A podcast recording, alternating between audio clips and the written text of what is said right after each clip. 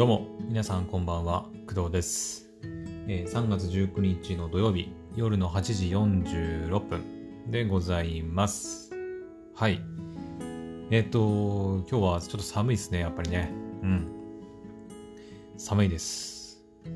まあ、雪はね、だいぶ止んだんですけど、今日一日ずっとね、朝から夕方くらいまでかな。うん、ずっと雨の混じったような雪、べちゃ、べった雪っていうのかな？うん、みたいなのがずっと降ってたんですけど、もう夕方くらいからはね、もう雪自体は、雨は、雨自体、雪自体は、えっ、と、もう止んで、もう静まり返ってたんですけど、はい。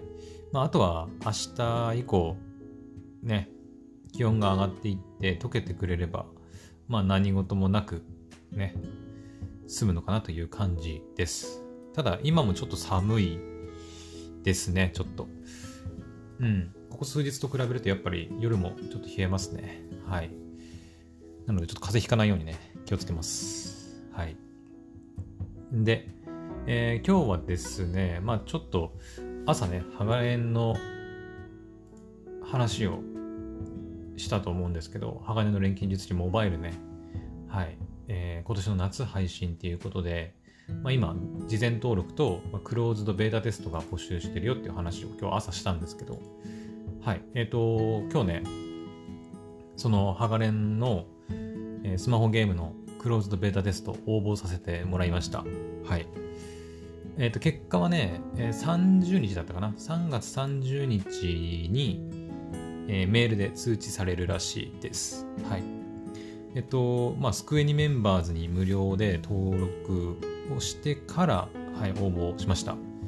えっとね、まあ、最初アンケート内容みたいなものがあって、えっと、使用する OS は何ですかとかね、Android OS、iOS っていう選択肢があって、で、使用する端末、具体的な機種名が分かれば教えてくださいとか、あとなんだっけな、あとは、まあ、Android の OS はいくつですかとか、あとはね、鋼に関する質問がいくつかあって、えっ、と、鋼の錬金術師の漫画を全部読みましたかとか、あとは、鋼の錬金術師フルメタルアルケミストのアニメを全部見ましたかとか、あとは今日朝私が言った、昔の鋼の錬金術師、あの、メリッサ、オープニング曲がメリッサのえっ、と、鋼の錬金術師は見たことありますか？みたいな質問とか、あとはぐ、なんか、グッズは、グッズっていうか、鋼の錬金術師のアニメとかその漫画以外で、その、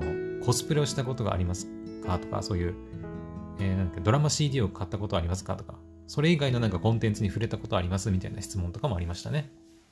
うん。あとは、普段どんなゲームやりますかとか、うん、とか、あ、そうだ、あと、鋼の中で一番好きなキャラクターをがいれば一人教えてくださいっていう質問もありましたね。えっと、私はですね、うん、まあ、無難にやっぱり、エドとかアルが、まあ、好きっちゃ好きなんだけど、まあ、メイン、主人公だしね。主人公だからかっこいいし好きだっていうのはあるんだけど、なんかそれだと、なんか面白くないかなと思って、まあ、エドとアル以外で行くっていうと、やっぱ、マスタング大佐かなとかね、うん、思ったりもしたんだけど、あのね、そこはあえて、あの、ウィンリーを、あの、一応書かせてもらいました。はい。まあ、ウィンリー可愛いからね、あの、普通に好きです。はい。うん、まあ、な、なんだろうね。うん。まあ、エドとかアルとかマスタング大佐はやっぱ、男が憧れる、まあ、男というか、なんか、こんな人になりたいな、みたいな憧れで、まあ、好きなキャラクターっていう感じなんだけど、ウィンリーは単純にまあ可愛くて好きっていう感じで、なので、まあ、いいかなと思って。一人しか選べなかったんで、そのエドかアルかマスタング大佐かって言われると、ちょっとどれを選んでいいかわからないっていうところもあるので、じゃあ、ちょっと毛色の違うウィンリーを選ぼうかなというふうに思って、ウィンリーを選ばせてもらいました。はい。なんかそれが関係あるのかどうかはわかんないけどね。うん。まあそんな感じで、なんかいろいろこうアンケートみたいなことに答えて応募という感じになります。はい。まあね、うん、まあ当たるかどうかは抽選なんでね、最悪。うん。まあどれぐらいのね、人が集まっているのかはちょっとわかりませんけど、うん。iOS3000 名、Android3000 名、で、計6000名でやるベータテストなんで、まあ、ね、どうなるかわかりませんが、はい、当たればいいなという感じですね。で当たった際には、あの皆さんにここでお伝えしますし、かつ、あの、Twitch でね、まあ、ライブ配信なんかも、まあ、スマホのね、ライブ配信をやりつつ、かつ YouTube にもこうアーカイブをこう上げていく予定なんで、はい、その時はお楽しみにという感じですね。うん。はい。一応ね、なんか配信規約なんかも見たんですけど、まあ問題ないらしい。ちゃんとルールを守ればね。ちゃんとルールさえ守れば、あのまあ個人で利用す、個人で利用っていうか、まあ、動画を投稿したりとかっていうのは、まあ OK らしいので、はい。その辺もやっていこうかなと思います。はい。まああくまで、まあ当たればというか、そのベータテストに参加することができればの話ね。うん。まあ外れたら外れたら残念というところで、まあ今年の夏まで、まあ、待ちましょう。はい。まあ、そんなところですね。はい。で、えー、あとはですね、あ、今日はちなみにその、ちょっとエンタメ関連のお話をちょっと3つお話しします。はい。で、その1つがまず、ハガレンの、えっ、ー、と、スマホゲームのベータテスト応募したよっていうお話です。はい。まずそれが1つ目。で、2つ目は、えっ、ー、と、これも昨日の夜かなえー、言ったお話で、え僕らの、え、僕らの夜明け合ってる？そう、僕らの夜明けっていう作品が、えー、漫画がありまして、それが、えー、今年の、今年？決まってないか。劇場アニメ化するんですよね。今年、今年かないや、わかんない。ごめんなさい。今年じゃないかも。それはまだはっきりしてないのかなあれ？いつって言ってたっけ？劇場アニメ化するのが決まっただけか。まだいつかは決まってない感じかな。うん。はい、その僕らの夜明けっていう漫画があるんですけど、それが劇場アニメ化して、で、かつ、え、ー、と、昨日の夜、夜っていうか、まあ、18時から24時間限定で、えっ、ー、と、まあ今日の、えー、かれこれ8時54分だから、まあ、3時間ぐらい前の18時、今日の18時までの24時間限定で、えー、漫画が全話無料公開されるっていうのがはい、やってたんですけど、えー、私それ全部読みました。はい。僕らの夜明けの漫画、まあ、単行本で言うと2巻、話数で言うと10話あるんですけど、全部、はい、読みました。あの、結論から言うと結構面白かったです。はい。なんかね、まあ昨日の夜の配信でま少し喋ったんですけど、その、ジュブナイル、なんか、傑作ジュブナイル漫画って書かれてて、ジュブナイルってなんだろうみたいな話をね、ちょっとしたんだけど、なんか、ティーンエイジ、ティティーンエイジャーとか、なんかアダアダルトなんとかみたいな、ヤングアダルトとかなんかいろいろ書いてあって、なんかエッチな話とか入ってんのかなと思ったんだけど、あの、全然そういう感じではなかったですね。はい。まあ、ちょっとなんだろうね。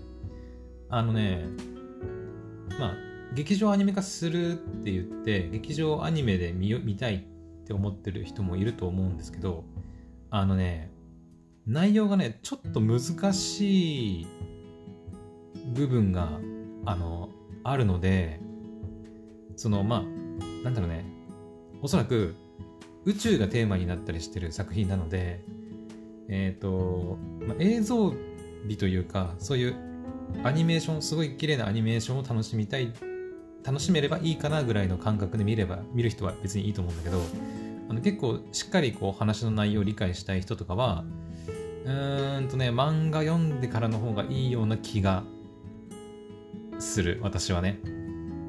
私自身そんなに、あの、映画とか一回パッて見ただけですぐ理解できるタイプの人間ではないので、こうある程度原作とかがあって、少し知ってから見るとやっぱりちょっと理解度がね、違ってくるかなと思うんですよ。あの、前言ったネットフリックスの、えー、と地球外少年少女なんかもね、あの、私、公式サイトである程度単語の意味とか、世界観っていうのをなんとなく理解した上で見たんですけど、まあ、それでもね、あの地球外少年少女はちょっと後半、あえ？みたいな感じだったけど、まあ、あの、何もわからないで見るよりはでも楽しめたのかなとは思いますね。まあ、今回のその僕らの夜明けも、ちょっとその宇宙の話とか、なんかね、なんていうのかな、その、人間の死とは何かみたいな話とかも出てくるんですよ。死ぬとは何かみたいな。とか、あと、人間と機械、なんつうの、その、発達しすぎた AI は最終的に人間になることができるのかみたいな話とか、なんかそういうね、ちょっと難しい、なんか哲哲学とまでいくのかな、うん、哲学的な話とかも、うん、ちょっと出てきたりしてたんですよね。うん。漫画だからさ、こう文章でよくわからなければ読み返せばさ、ああ、まあそういうことを言ってるのかなってなんとなくわかるんだけど、映画ってさ、やっぱり、こう、ザーッとやっぱりこう流れていっちゃうじゃないですか。ね。理解が追いつく前にこう次の話がどんどん流れてきちゃうから、理解できずにこう、見ることになってしまうんじゃないかなと思うので、うーん、なんかやっぱり、劇場アニメ見るまあいいんだけどね劇場、劇場アニメだけで見てもいいんだけど、より理解したいんであればやっぱ漫画読んだ方が、漫画読んでからの方が理解しやすいのかなと私は思いました。はい。なんかそんな単純な話ではなかったですね。うん。なんか結構、まあそのなんだろうね、すんごい難しいってわけじゃないんだよ。登場人物たちはほとんど小学生だしね。うん。ちょっと頭のいい小学生が出てくるんだけど、うん、なんか、まあ、基本的にはみんな登場人物たち小学生だし、あの、まあ、全部を理解しなくても面白いとは思うんだけど、でもなんかその、まあ、いろいろ AI が出てくるんですよ。ちょっと未来の話なんでね。うん。で未来の話でこう AI が出てきて、その AI がこういろいろ難しいことを言うので、それをこう、なんか聞いて、ああ、なるほどねって一瞬で分かればいいんだけどね。うん。私は結構なんか、ん？え？うん、なるほど、うん、ん？みたいな感じでこう何回か読み直して、なんとか、まあ、あそういうことを言ってんだろうなって理解した感じですね。はい。まあ、全体通してはすごい面白かったです。はい。なので、なんか、まあ、あの描写、その漫画だとさ、やっぱカラーじゃないか、白黒だから、そのなんか宇宙の描写とか、ちょっとこう、なんだろうね、あ、ここってアニメだったらやっぱすごい綺麗に描かれるんだろうな、みたいなシーンとかも結構あって、非常に楽しみになりましたね。アニメーションね。うん。劇場アニメ化。はい。非常に楽しみでございます。はい。まあ、おそらく私、あの、劇場アニメ化されて映画で公開される時には多分漫画の内容若干忘れてると思うんですけどうん。私そんなに記憶力いい方じゃ、いい方ではないので、まあ多分、ちょうどよく忘れてるかなと思いますので、うん。まあ今はね、もう無料公開終わっちゃったんですけど、あの、一応お金払えば読めるのかなうん、多分。あの、現状どうなってんだろうね。ちょっと待って。えー、っと、今は、そうだね。コミックデイズっていうところで読めるんですけど、まあ、160ポイント。あ？違うわ。あ、話数によって、話数っていうかその、第何話によってそれぞれ違うみたいですね。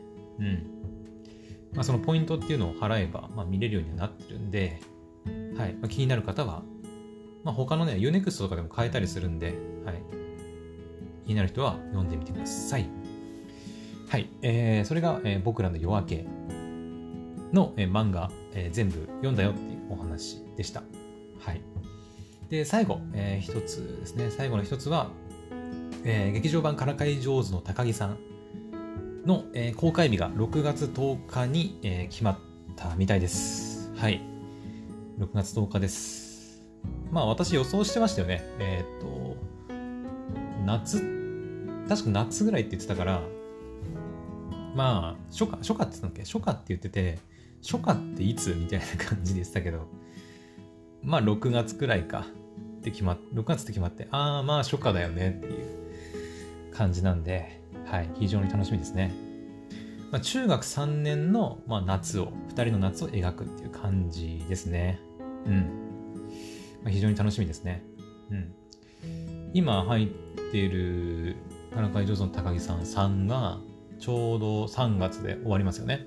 で、終わって、4月5月とちょっと2ヶ月ほど空いてから6月に劇場版という風な感じですねはいまあとりあえずそれだけですはい田中一つの高木さんの映画に関してはとりあえず、えー、6月10日に、えー、全国ロードショーということが決まったらしいので、はい、楽しみに待つことにしましょう。はい。えー、というわけで、えー、今日の夜のお話は、ハガレンのスマホゲームのベータテスト応募したよっていう話と、えー、僕らの夜明け漫画全部読みましたっていう話。あとは最後に、えー、からかい上手の高木さんの映画が今年の6月10日に公開が決まったよというお話でした。はい。それでは、えー、今回のお話は以上となります。また明日の配信でお会いしましょう。